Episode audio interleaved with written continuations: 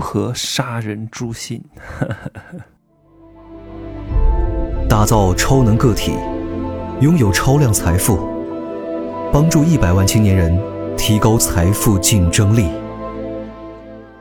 Hello，大家好，我是真奇学长哈，现在是晚上的九点钟左右了，但是这里的天还是非常亮的，这里的天黑要到晚上的 晚上的二十三点左右。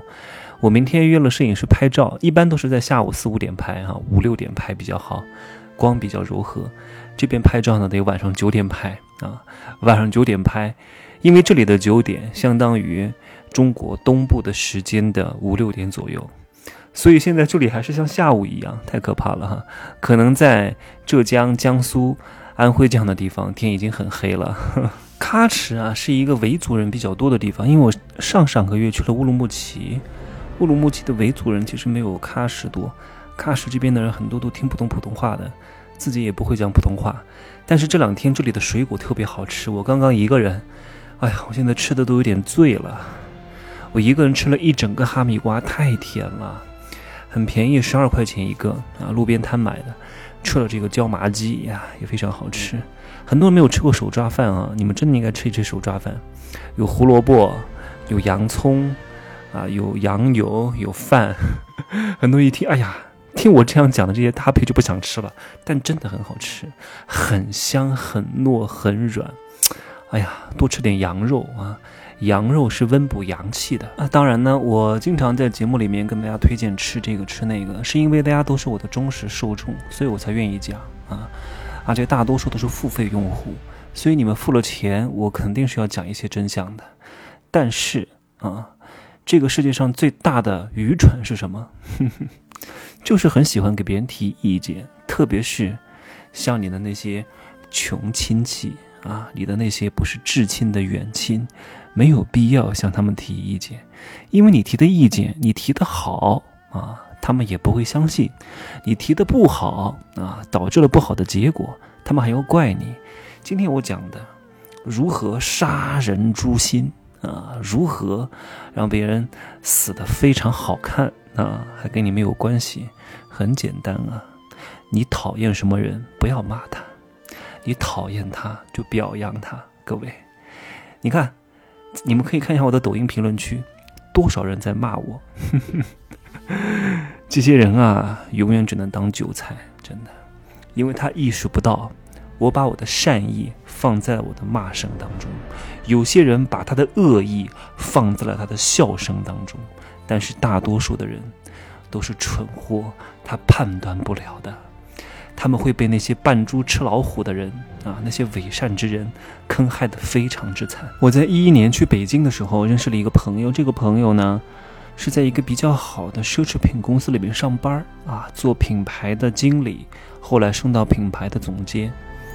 但这家公司呢，也比较愿意舍得砸钱去让他做一些品牌活动，他就真的以为自己很厉害，你懂吗？特别是很多白领啊，各位，年薪百万的人不是富人，真的。我跟大家举个例子好了，这个是我会在以后当中来讲啊。先放一个问题：一个年薪一百万的打工族啊，高级管理人员，和一个家里有五亩地的，每年只有三千块钱收入的人。哪一个是资产阶级？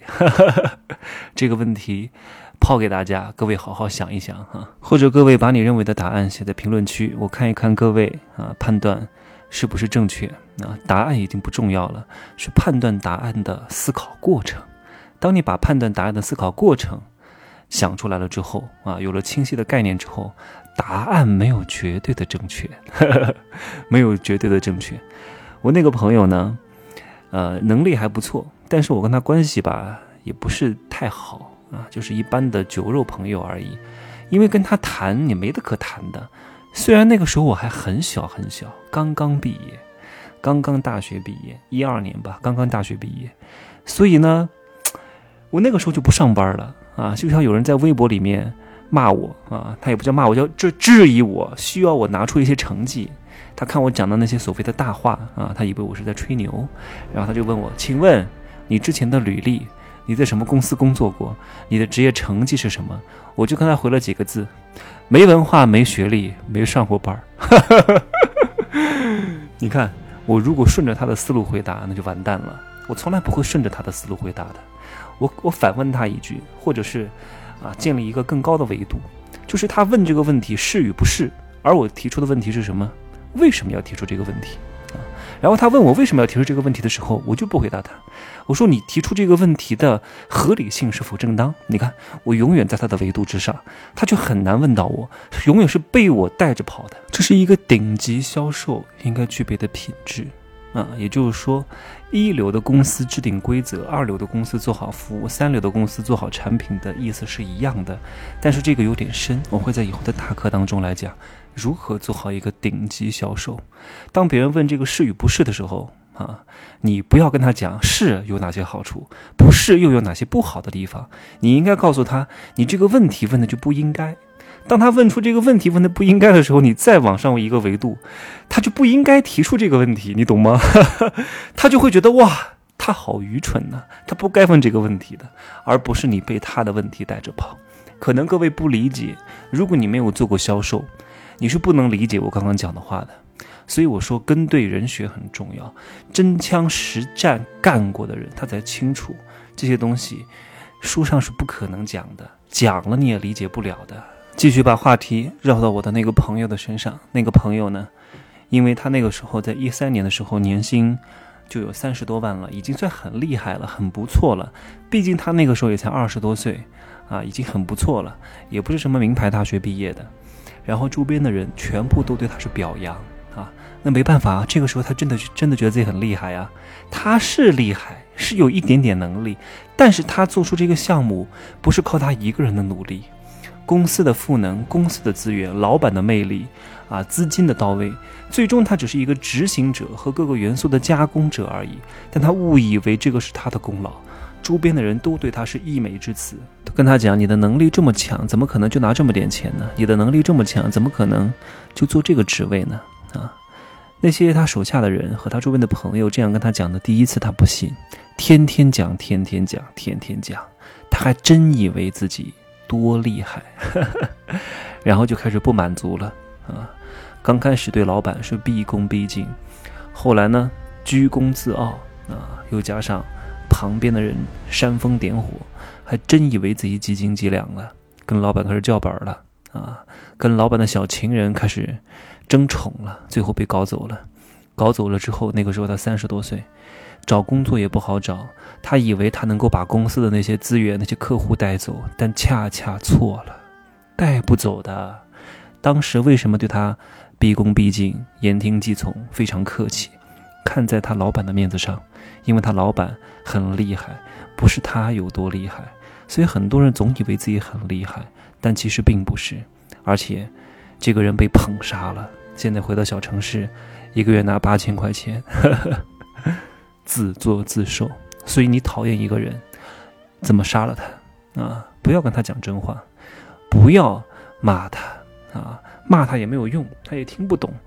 捧杀他就行了，讲好话，捧得高高的啊，表扬他，太棒了，真好，怎么这么厉害？